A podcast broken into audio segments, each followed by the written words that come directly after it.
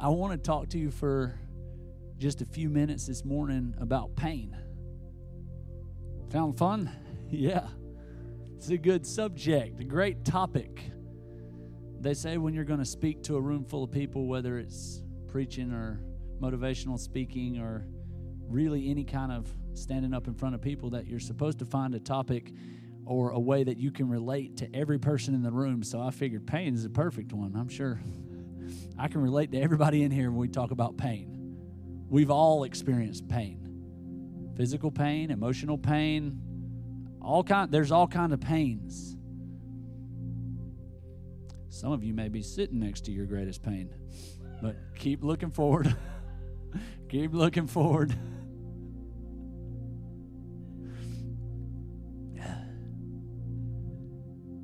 I think that if you can change the way you look at pain, it'll change everything. I think that if you could really change your perspective on pain and what pain is and what pain can do, it would change your life. And I, feel like I have a pretty good handle on it. But then as I was studying, God was showing me some areas of my life where, nah, you still, you can, you can change your perspective. You can change the way you look at pain. See, most people don't like pain. I say most. If, if you do like pain, then you need to get help.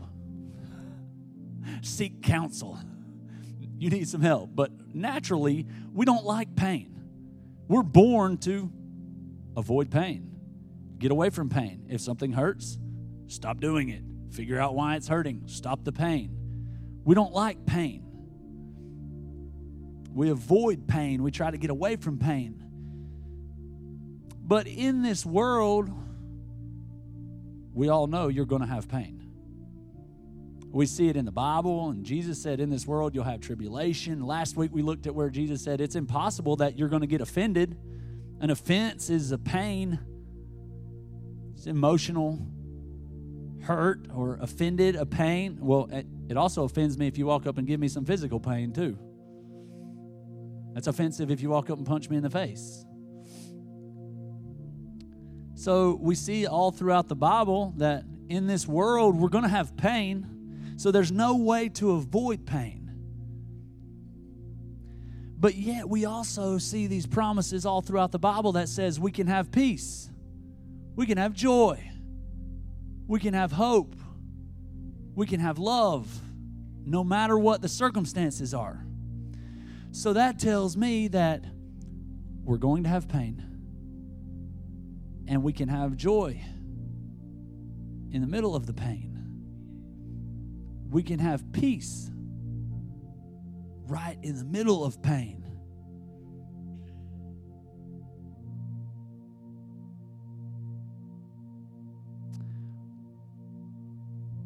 What I've found is if you're not careful,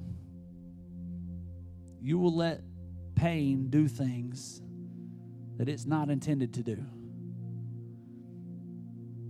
Because pain will change you, and you decide how it will change you.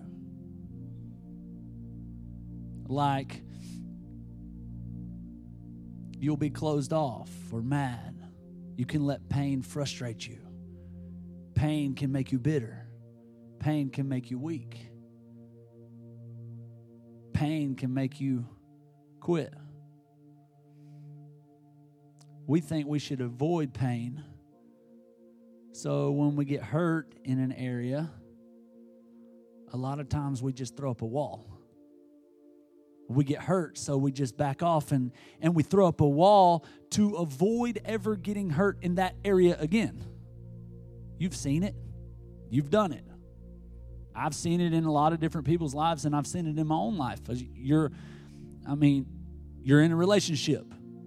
You get hurt in the relationship. You get done wrong. So your automatic reaction is, I'm going to throw up a wall. I'm never going to get into the, in another relationship. Well, because that hurt. I don't want to feel that pain again, so I'm not going to get into that situation again. I'm never going to go to another church again because I got hurt in church. It's just natural to throw up a wall and say, hey, well, then I'll just completely avoid it from now on because of a pain.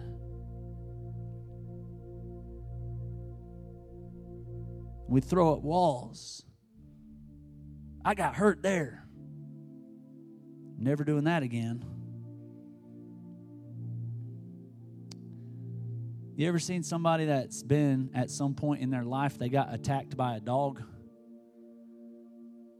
And because of that pain, they throw up a wall and they're terrified of dogs. I've seen a lot of people like that. You freak out if, you know, a little, a sweet little 10 year old chihuahua can come up around them and they, they panic because of a pain in the past. Fine, that dog hurt me, so I'll never go near any other dog ever. And then the scary thing is, we start to project our fears and our pain on our kids. We'll stay with that same example. When the little chihuahua goes running down to the playground, that person will panic. Ah, the dog's near my baby. Because of the walls, because of the past pain, because of the fear, we start to put it on our kids. We, we put it on the people around us. So, how do I make it through pain? Breathe and don't let it steal your joy. Pain is a joy thief. It's a good one, too. It can steal your joy quick. Pain may be the best joy thief there is. Physical pain, mental pain, emotional pain. I think of some other pains I'm not going to say, but they'll all steal your joy. You can't let it steal your joy. Though the sorrow may last for the night, joy comes in the morning. So, what if I told you that pain is a good thing? You'd probably say that's no, no, no, pain's not a good thing. But actually, pain's there for a reason. Pain has a purpose. If you think about just your natural physical body, like, you know, when you get a toothache, if you couldn't feel pain, you wouldn't know there was a problem. So you just keep on eating and chewing on your Laffy Taffy or whatever it is you're doing and break off your tooth. Or that thing could get abscessed. And if you didn't know and there was no pain, you knew there wasn't a problem, all of a sudden your jaw would swell up and that could get in your bloodstream and kill you.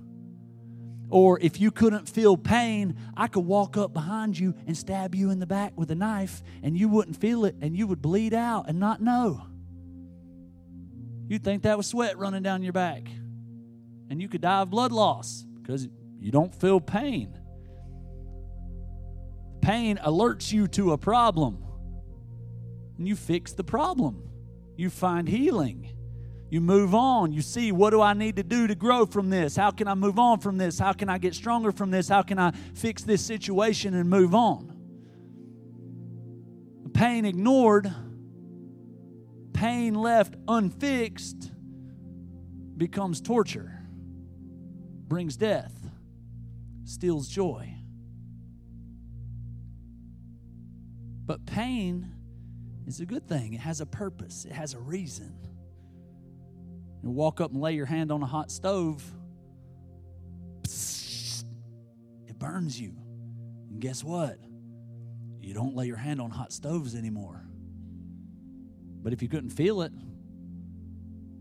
didn't notice, you might just burn your whole hand up.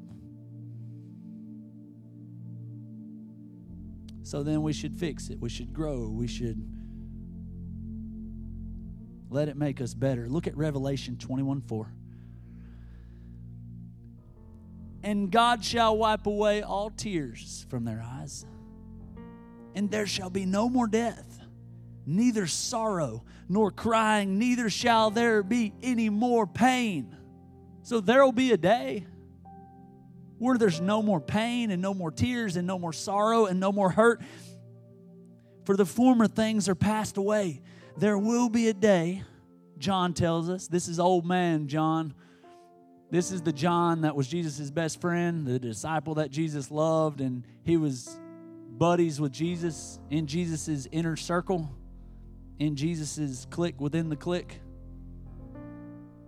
This is John when he's roughly 85 years old on an island of slavery. He's writing these things, and God lets him see glimpses into heaven and, and see all this stuff. And John's like, There's coming a day when there'll be no more pain, be no more tears and sorrow. And there'll be a day when pain disappears, no more sorrow and death and hurt and tears. But for now, in this world, it's unavoidable. There will be pain. Thanks, Pastor. What an uplifting word. I see from all the smiles on your faces. Yes, it's unavoidable, but pain is temporary. It may last for a minute or an hour or a year or 50 years, but eventually the pain will subside. And I would ask, did you get bitter or better through the pain? Did you get stronger or weaker? Did the pain push you to isolation or connection? Because it can do either. It can push you to connect or it can push you to run and hide in the cave. Remember, we talked about the caves a couple weeks ago?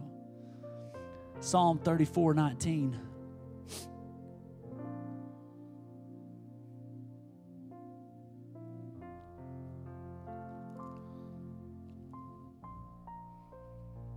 Many, many, not a few, many are the afflictions, pains put on you by other people Many are the afflictions of the righteous.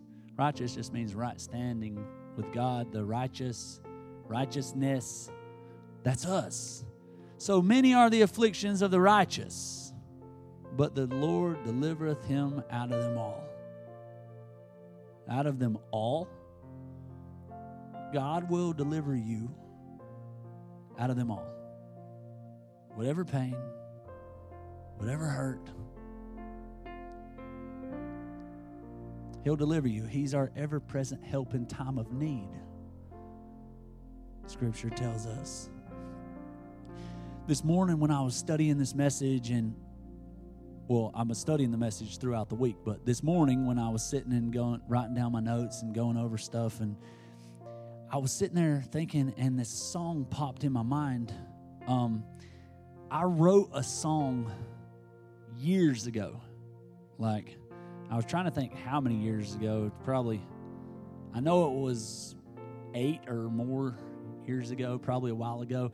And we played it. The worship team played it. I showed it to him, and we played it and we recorded it on a CD. And the name of the song was Pain. And I was trying to remember the lyrics because I haven't even heard it in years.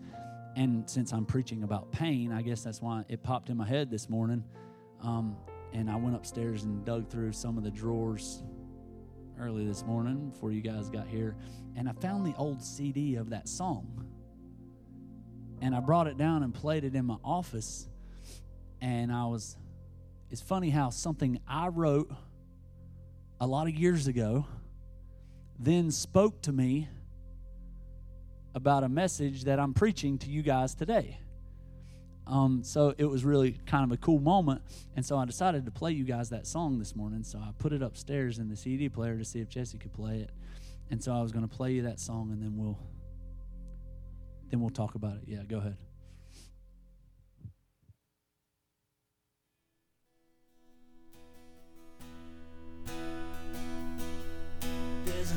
Girl and daddy's gone. Can she find the hope? To carry on. There's a little boy trying to be a man, just needs to find a place and learn how to stand.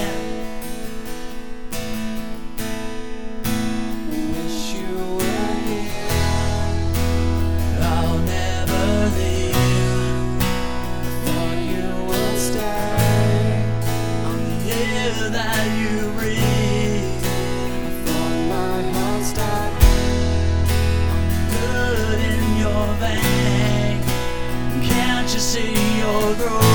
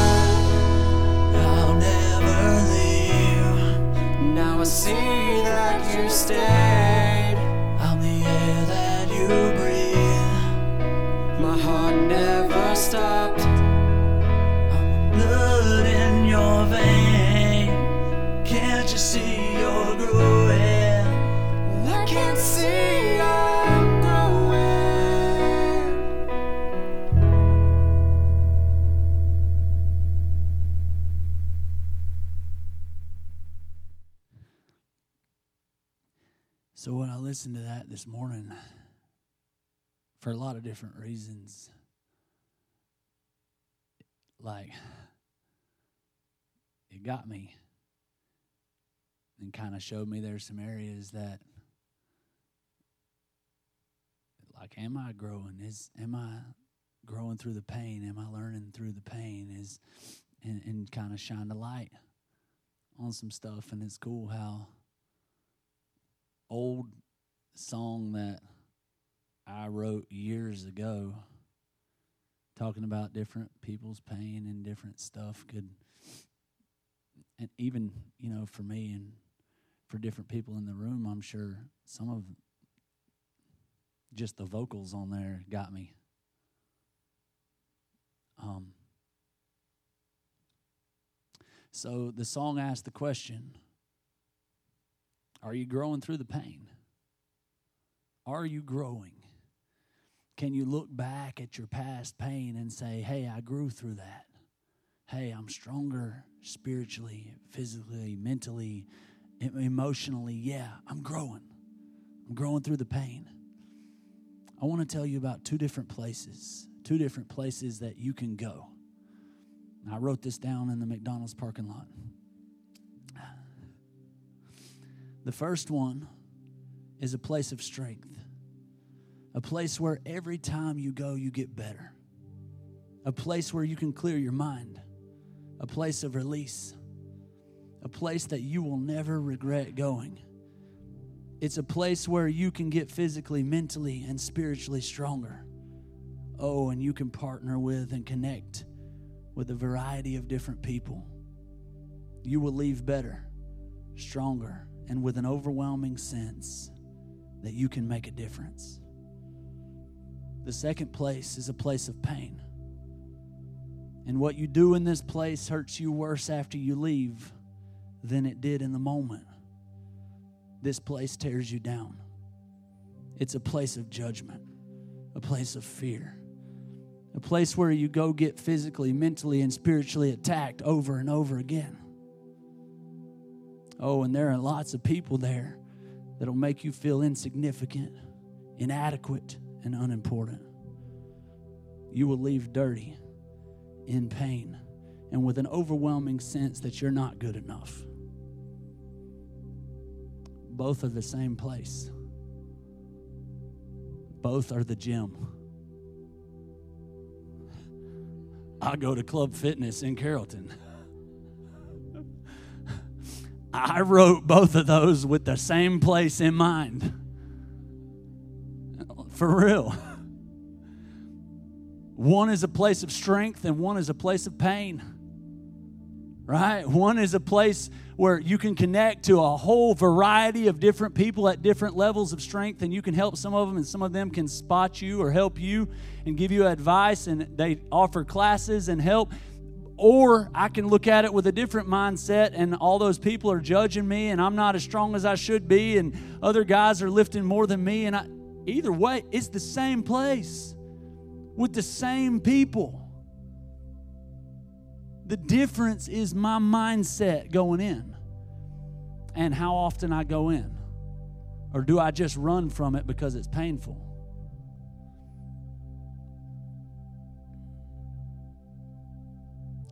What will you get out of it?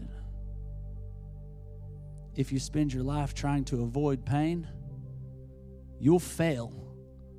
You're still going to have pain.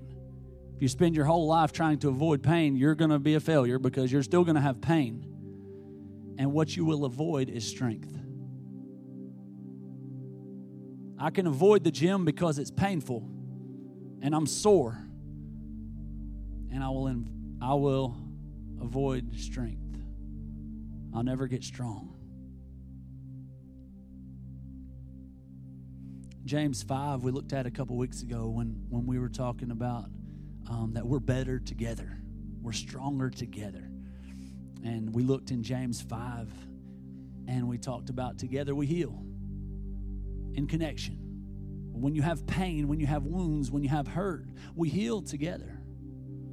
We heal through connection and community, and God designed it that way. For us to have other people in our life when we're going through pain, we have somebody we can call or connect to or look to for help. Together we heal. How do you keep the right perspective? How do you heal? How do you grow through pain in relationship? Pain in your hands blinds you, binds you, and confines you. But pain in God's hands produces partnership. We're better together. Don't let pain steal your joy. It will. If you just let life happen, pain will steal your joy. And you won't have joy whenever you're in pain. So you'll spend a lot of your life not having the joy that God has for you. The joy of the Lord is our strength, scripture tells us. So if you let pain steal your joy, then you're walking around weak. You got no strength.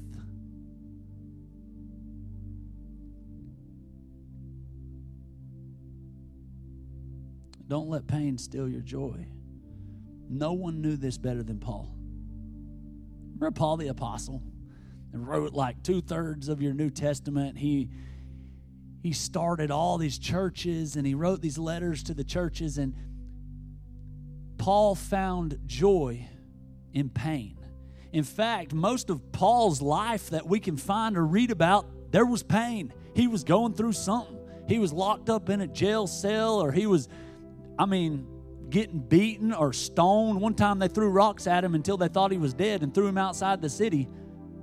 And uh, he like came to and got up and walked off and still had joy and still was walking in purpose and still was a light. Like Paul had it figured out. Look what Paul had to say in 2 Corinthians, 2 Corinthians 11, 23. I'm going to read it to you in the message Bible. 2 Corinthians 11, 23. I've worked much harder, been jailed more often, beaten up more times than I can count. Well, gee, I've been beaten up before, but I can count them. Any of y'all been beat up so many times you can't even count it anymore? That was Paul. And at death's door, time after time, not just once, I've been flogged five times with the Jews, 39 lashes, beaten by Roman rods, three times, pummeled with rocks once. I've been shipwrecked three times. I mean, this dude's been through it. Pummeled with rocks, beaten with sticks, shipwrecked three times. Immersed in open sea for a night and a day. In hard traveling year in and year out. I've had to ford rivers, fend off robbers, struggle with friends, struggle with foes. I've been at risk in the city and at risk in the country, endangered by desert sun and sea storm, and betrayed by those I thought were my brothers. I've known drudgery and hard labor, many a long and lonely nights without sleep. You ever had a long and lonely night without sleep? That's some pain. Many have missed meals. You ever been broke? Paul has. Blasted by the cold, naked to the weather, not had what you needed. And that's not the half of it when you throw in the daily pressures and anxieties of all the churches. Paul's like, and that ain't even it. I'm just telling y'all about all the physical stuff. When you throw in all these churches that I've started and tried to pastor at and counsel, when someone gets to the end of his rope, I feel the desperation in my bones. When someone's duped into sin, an angry fire burns in my gut. Paul's, I, I, I, want people to do the right thing, and I try to tell them, and, and I, I pray for them, and I try to be there for them, and, and then I, they make stupid decisions again.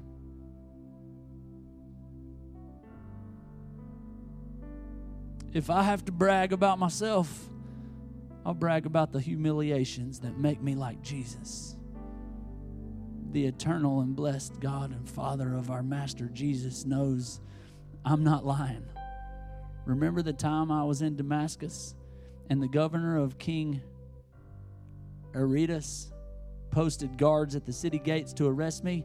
I crawled through a window in the wall and was let down in a basket and had to run for my life. Like he was let down in a basket. He got help. Somebody let him out the window and helped lower him down. His friends, his connections. Paul says, I'll praise. I'll thank God. I'll, I'll glory in my weakness. I'll, I'll brag about all the things that I've been through. It's okay. God gets me through. Skip over to chapter 12, verse 7. This is one of my favorite passages of Scripture. Look what Paul says. Because of the extravagance of those revelations. And so I wouldn't get a big head, I was given a gift of a handicap to keep me in constant touch with my limitations.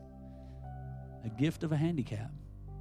Satan's angel did his best to get me down, but what he in fact did was push me to my knees. No danger then of walking around high and mighty. At first, I didn't think of it as a gift. I begged God to remove it. Three times I did that. And then He told me, My grace is enough. It's all that you need. My strength comes into its own in your weakness. Once I heard that, I was glad to let it happen. But here's the key I quit focusing on the handicap. I quit focusing on the pain. I quit focusing on the hurt. I quit focusing on what I could not change. I quit focusing on the handicap and I began appreciating the gift. There are gifts all around you.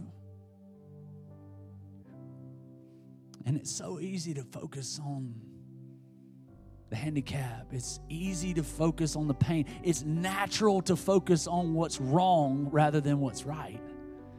It's easy and natural. It's sin and flesh nature to focus on the problem rather than the blessing.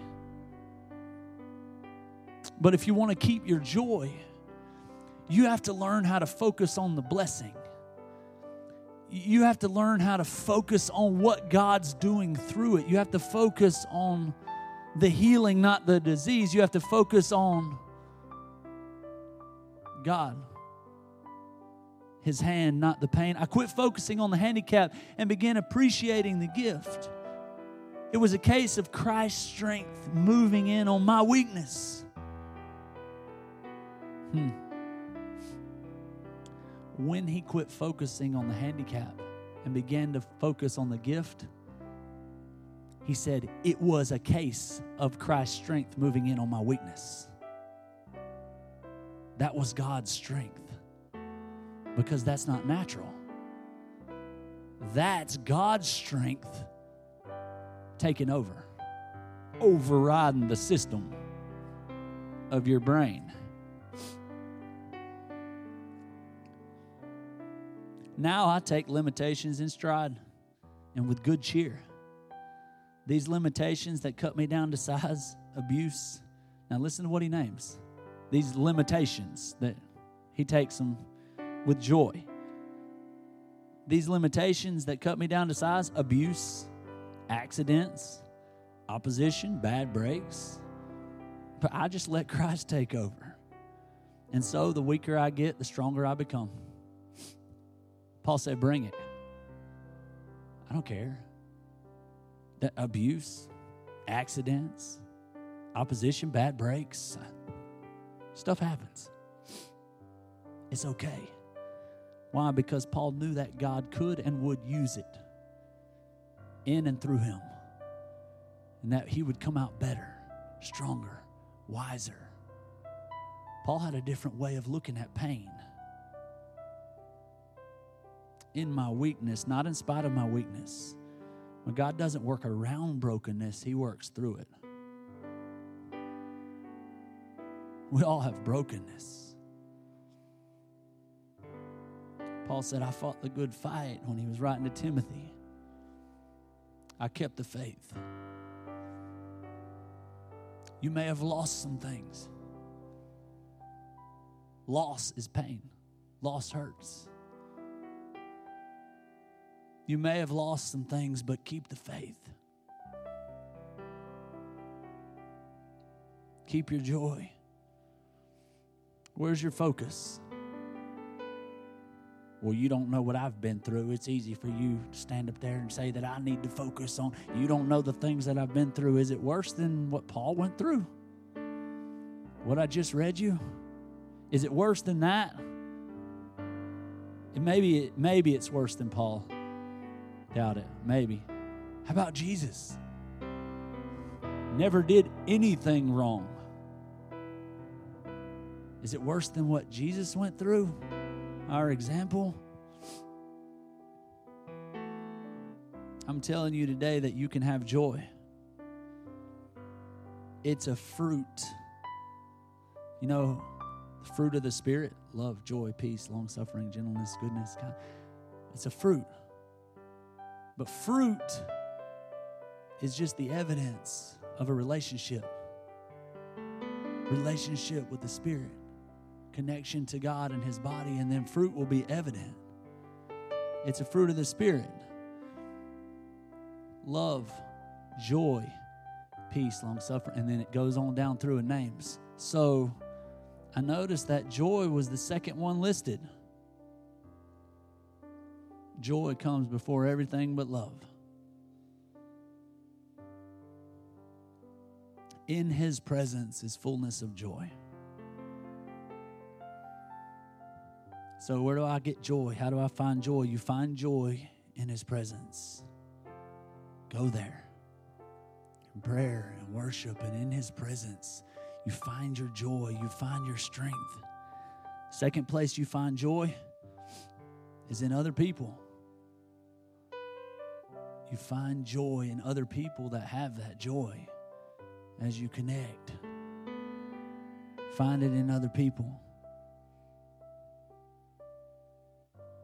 The third place that you find joy is in pain. What? You can find joy in pain. James said, I count it all joy. He said, Count it joy when you fall into diverse trials and tribulations, pain. Count it all joy.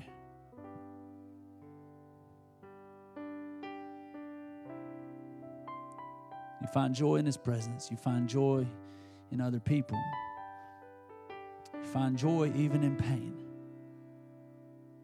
Jesus endured the cross, Hebrews says, for the joy that was set before him.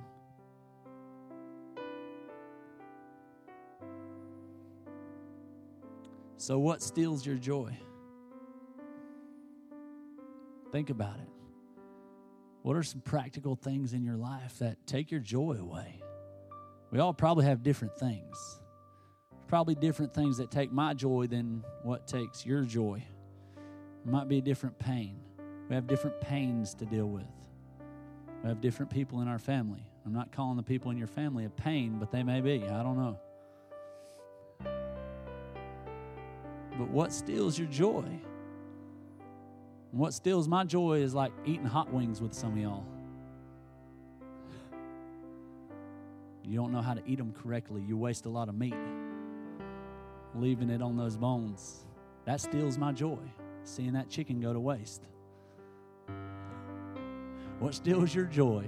Some of y'all's kids steal my joy. I'm just kidding, they don't. kidding.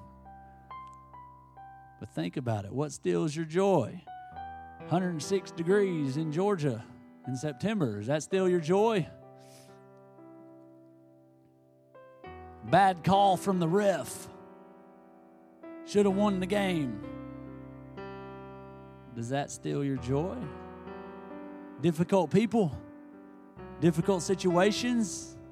How about your job? Does your job steal your joy every day? How about the loss of your job? Would that steal your joy? Well, for some of you, it may give you joy. I've worked there too.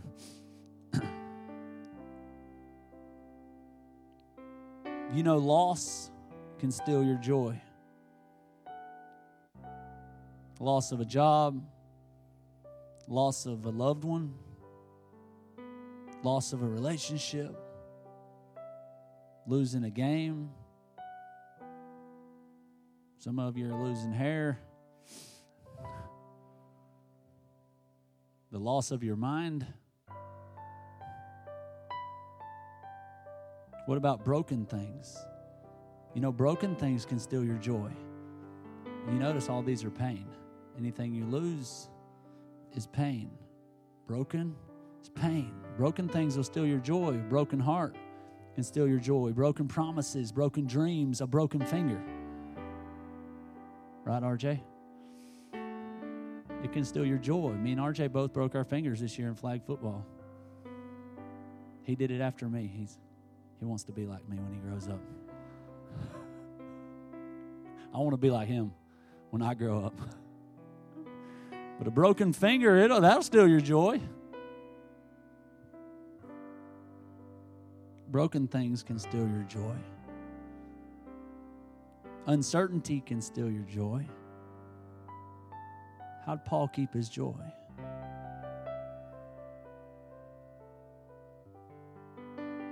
You know, when Paul was thrown in jail, he was thrown in prison. You know how they do, even they still do it nowadays. Before you get put in jail, they pat you down and search you, and make sure you don't have anything on you.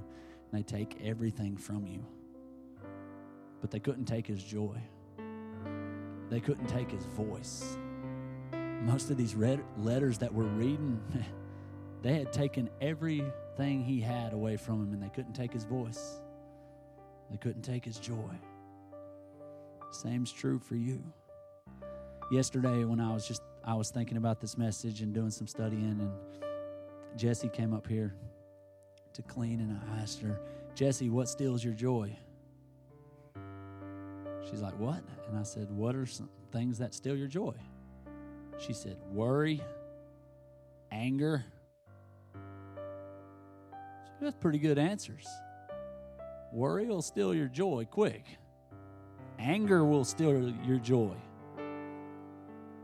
I said, You got any funny ones? She said, Funny ones? Why is it funny to have your joy stolen? So I gave her my hot wing one. So then she said, I don't know if she knew I was going to use these in service, but uh, she said, People's kids that I can't spank, that need it.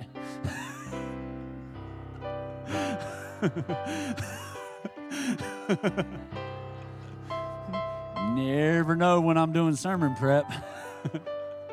she thought it was a casual conversation. I guess that can be tied back into the angry one. What steals your joy? It's good to identify it. Because once you identify the thief, it's a lot easier to see him coming. You know, when somebody steals something and you don't know who it was, it what about y'all? It drives me crazy. We had some stuff stolen from the church before, and when you don't know who it is, you're trying to figure it out. It drives you crazy. But if you know who it is, you identify the thief, then you can see it coming. And guess what?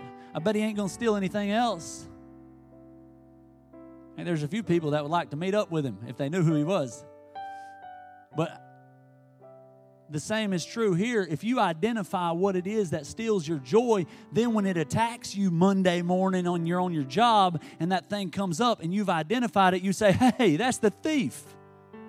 You're not taking my joy. I'm not leaving money out around you. You're a thief. And you're not going to take it from me." Identify what is it that steals your joy so that you can see it coming you can see the thief coming and say, No, not getting my joy. Well, what does joy do? Why do I need joy so bad in my life? Joy fuels my purpose. Number one. If I didn't have joy, I couldn't walk in purpose. I couldn't do what God has for me to do. It would be Joy fuels my purpose. Some of y'all ride around on empty. I'm not talking about in your car or your gas tank, but it's kind of the same thing. You don't fill up your joy, you're riding around on empty, then it's really easy for you to run out of joy, to get stranded when pain hits. If you were already sitting there riding on empty and then a little bit of pain shows up, the joy thief, you ain't even got much there. You're already riding on fumes. But if you're full, you can go a long ways. If you're already full, number two, the Bible tells us that the joy of the Lord is your strength. The joy of the Lord, it doesn't make you strong, it is your strength. So the joy of the Lord is my strength. So get in his presence. Get strong. Third, joy brings healing. Laughter does good like a medicine. The Bible says joy brings healing. I had a few more scriptures, but we're going to go on past them. If you want to write them down, if you're taking notes, you can go look at look at Proverbs 17, 22. You're thinking about joy brings healing. Um, fourth one. Joy helps me get over stuff. Joy will help you get over stuff. And again, if you're taking notes, write down Luke 6 22. I'm not going to turn there, but I'm over it. You hurt me? Joy helps me get over it, helps me forgive, to let go, to not hold on to bitterness. Joy, that's strength, that's power. Losing your temper, getting angry about it, that's weakness. That's you being out of control. Your emotions take over and lead. Joy is strength. You don't remember Joseph? Joseph, he had a dream and God gave him a purpose and put a call on his life, and then everything went wrong. His brothers beat him up, threw him in a pit, pulled him out of the pit, sold him into slavery. He was a slave and had to work and work and work, got wrongfully accused of rape, got thrown into a jail for something he didn't do, was locked up forever, forgotten about, had just, I'm talking about everything that could have gone wrong went wrong. He went through a lot of pain, went through a lot of hurt for 17 years. He was in pain. Things weren't turning out good. His, his family hurt him. People that were over him, that, that should have cared about him, that he worked hard for, just everything went bad for Joseph. Then finally, he gets pulled out of jail and you guys know the story. He gets pulled out of jail and he interprets a dream for the most powerful man in the world at that time, Pharaoh. And he becomes the second most powerful man in the world. And he's in charge of all the food, and there's a famine all around the world. And Joseph, because God told him, was the only one smart enough to save up food to get him through that hard time. So the whole entire, all around the world was coming to them for food. And that was because of Joseph. And Joseph's dad and brothers come because they're dying in this famine. They're literally going to die if they can't find food. And they show up, and Joseph's the man they have to talk to. And they didn't even know it was him, they didn't even recognize him because he had been through so much. It didn't even look like the same person. He had grown so much that they couldn't even recognize the one that they abused the one that they hurt, the one that they threw away like a piece of trash. He didn't even look the same. And they came to him begging, and to him, he knew who they were because they hadn't changed. They hadn't grown like he's grown. They still were what they were. They were the abusers. They were the ones that hurt. They were the ones that did it wrong. And he knew who they were. Genesis 50 20.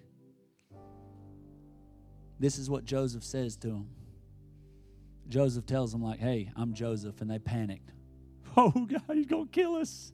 We did that dude wrong. I said, Joseph, that's our brother. We're about to die. Look what Joseph says to him. But as for you, you thought evil against me. You did it to hurt me.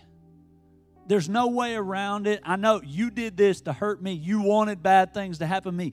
You thought evil against me, but God meant it unto good to bring to pass as it is this day to save much people alive. He said God had a purpose, God had a plan. You meant it for evil. You tried to hurt me. You tried to get rid of me, to throw me away like a piece of trash, and God used it to save all these people. Joseph said, I'm not even mad. I went through it, and you're the one that put me through it, and I'm not even mad at you. In fact, I'm going to help you. I'm going to give you some of what I got. Whew. That's maturity.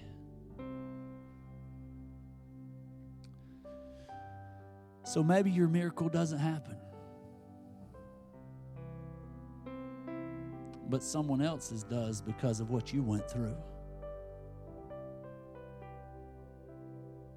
When I cried out to God to save me and He didn't save me, so did Joseph. But then Joseph was able to save them all. See, for some of you, you didn't see your the miracle you were begging for. Maybe it didn't happen like you thought it was going to happen. Well, maybe God's going to use you to be somebody else's miracle. So you can't be your own miracle. That's not how it works. God uses you to be somebody else's miracle. The kids like that point too. Maybe you cried out to God to save your marriage and it ended in divorce.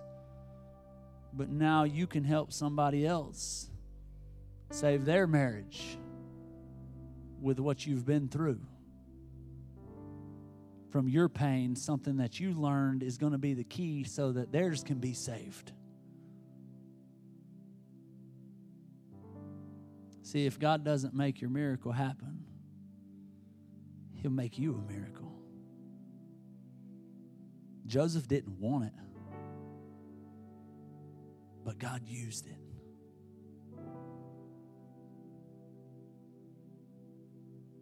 I'm going to close by reading you Hebrews 12. Hebrews 12, and we're done.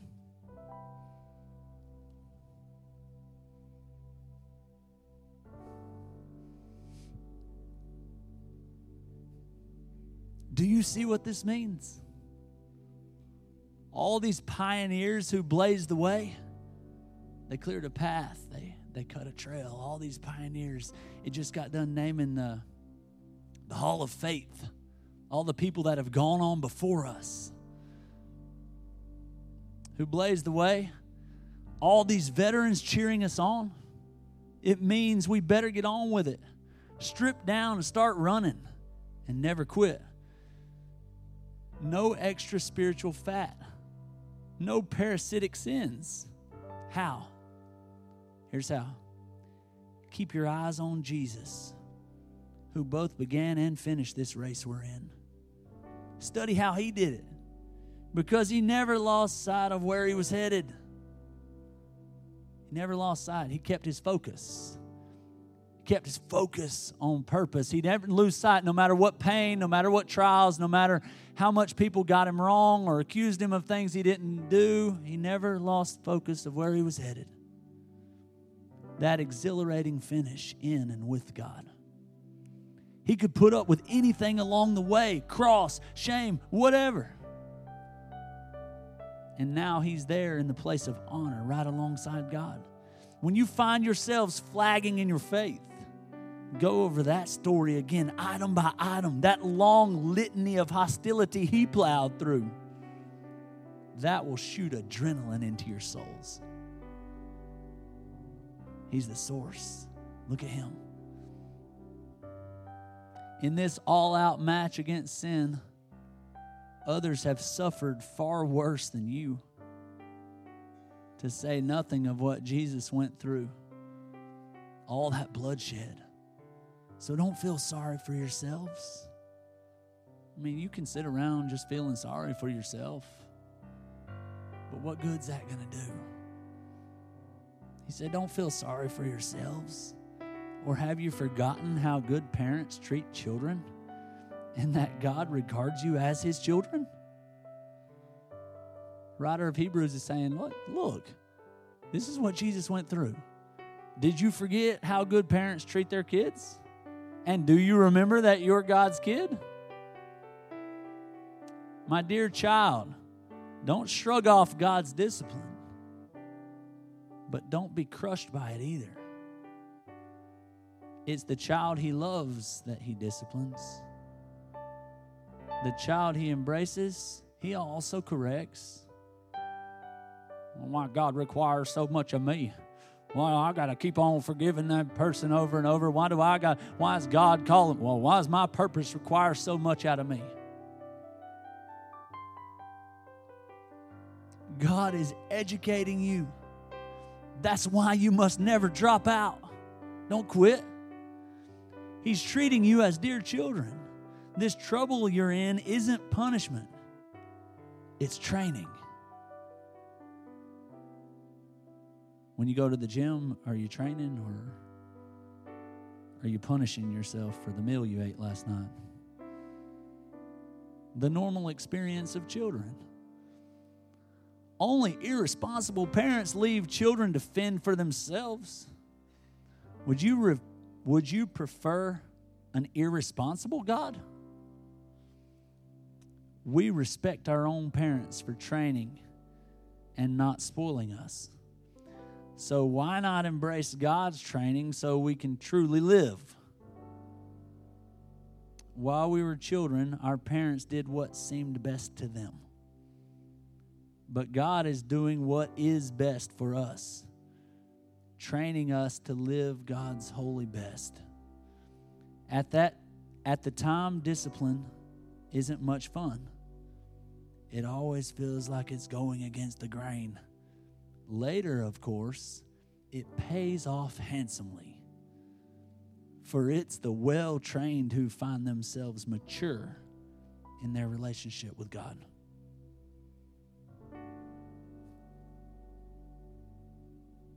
There's joy. Yeah, you're going to have pain. Yeah, stuff's going to hurt. But you can have joy in the pain. You can have joy in the moment. God offers you his strength.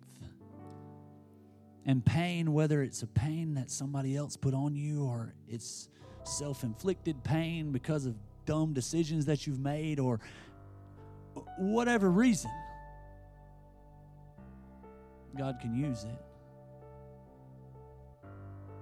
So change your focus. Look at it as a gift. Get stronger. Let the joy of the Lord be your strength. Fill yourself up and experience God, life. Let's pray. God, thank you. God, thank you for handicaps and pain and hurt and trials and sorrow and suffering.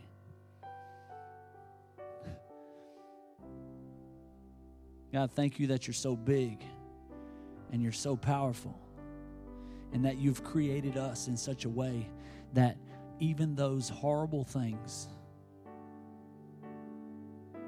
can make us stronger, can make us wiser. They can give us tools that we need to help other people not walk through the same pain that we walk through. God, we trust that you're that big. And so we change the way we look at pain. God, thank you for joy. I thank you for real joy that doesn't just go away based on circumstances. God, we love you. Thanks for calling us your kids. Reveal yourself to us. Show us our worth. Remind us who we are. God, we love you. Thanks for loving us. In Jesus' name, amen.